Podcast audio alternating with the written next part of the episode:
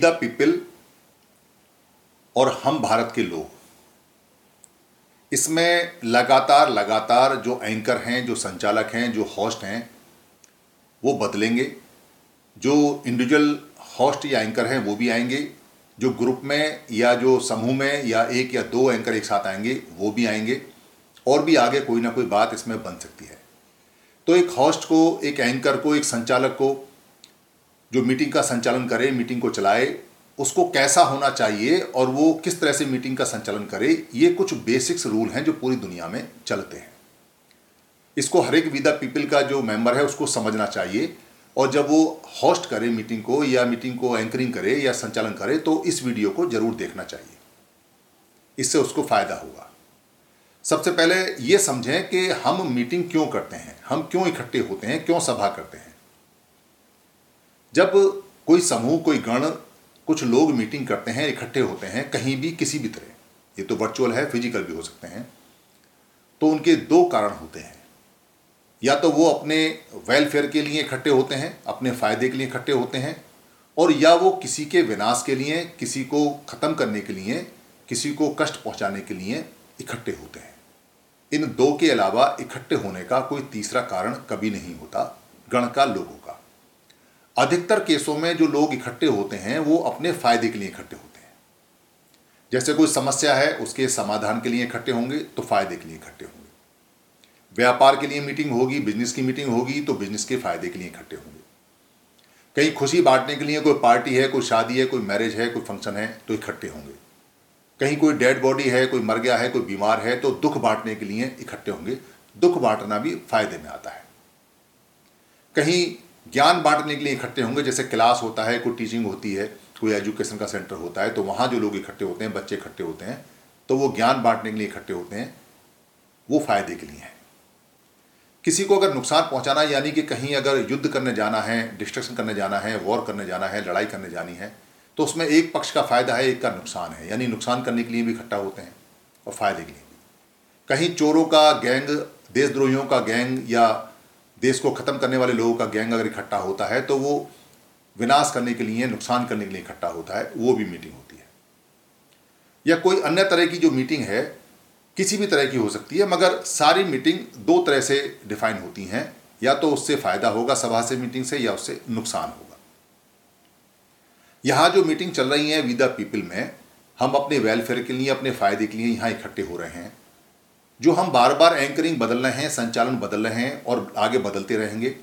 ये ग्रुप संचालन भी होगा, यानी कि एक या दो या दो से ज़्यादा लोग भी होंगे और एकल भी होगा, यानी कि सिंगल एंकरिंग भी होगी।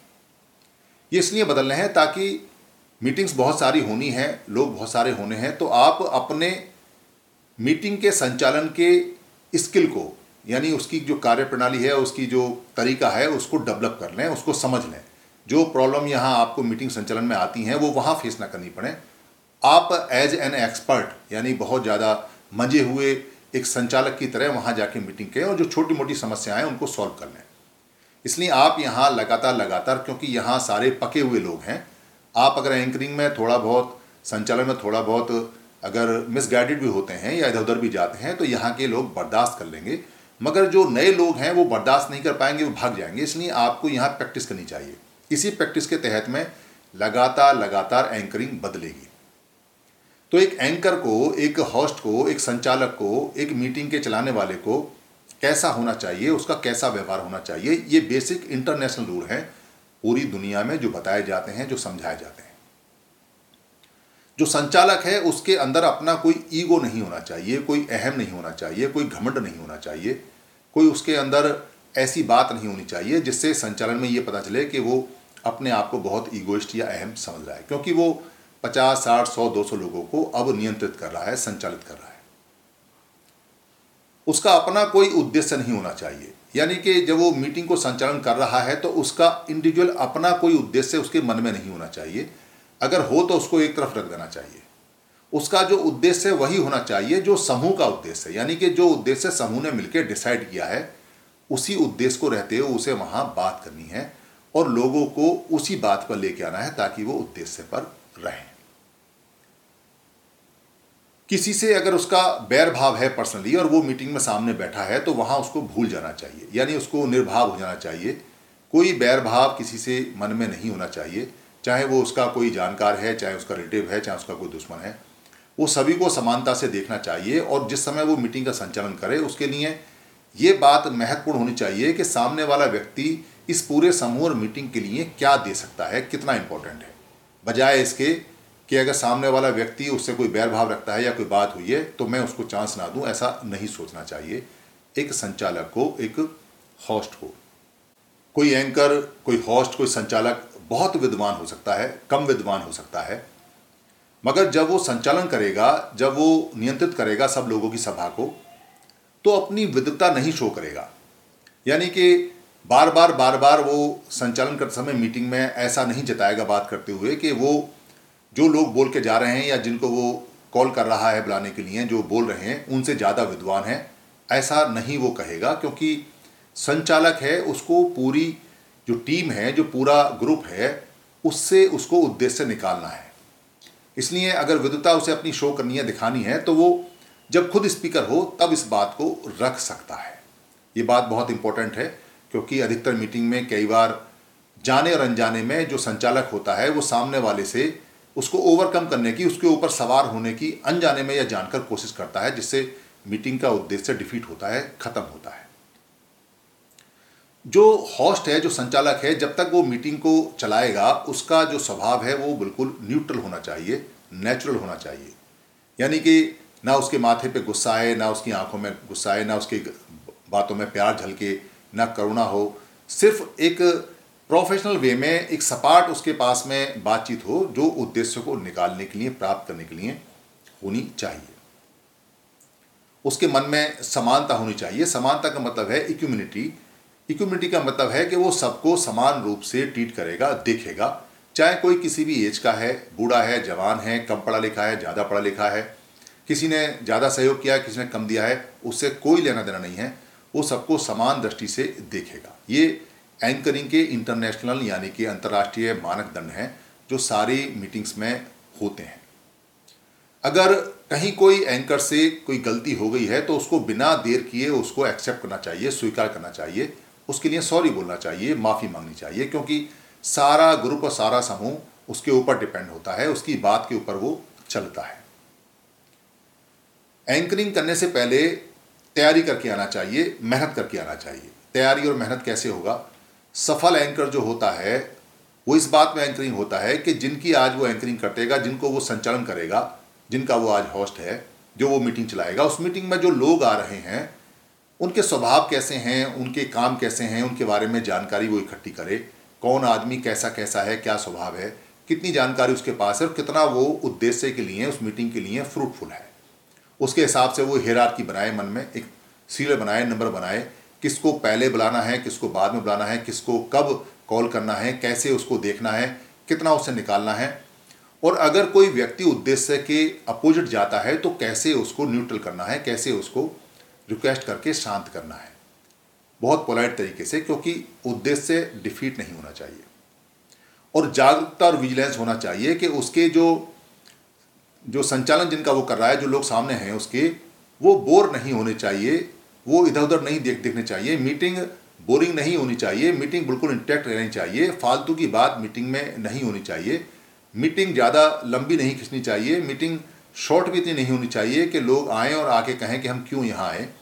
ये सारी जागरूकता विजिलेंस और उसका कॉमन सेंस लगातार उसको देखते रहना चाहिए और उसको तोलते और नापते रहना चाहिए।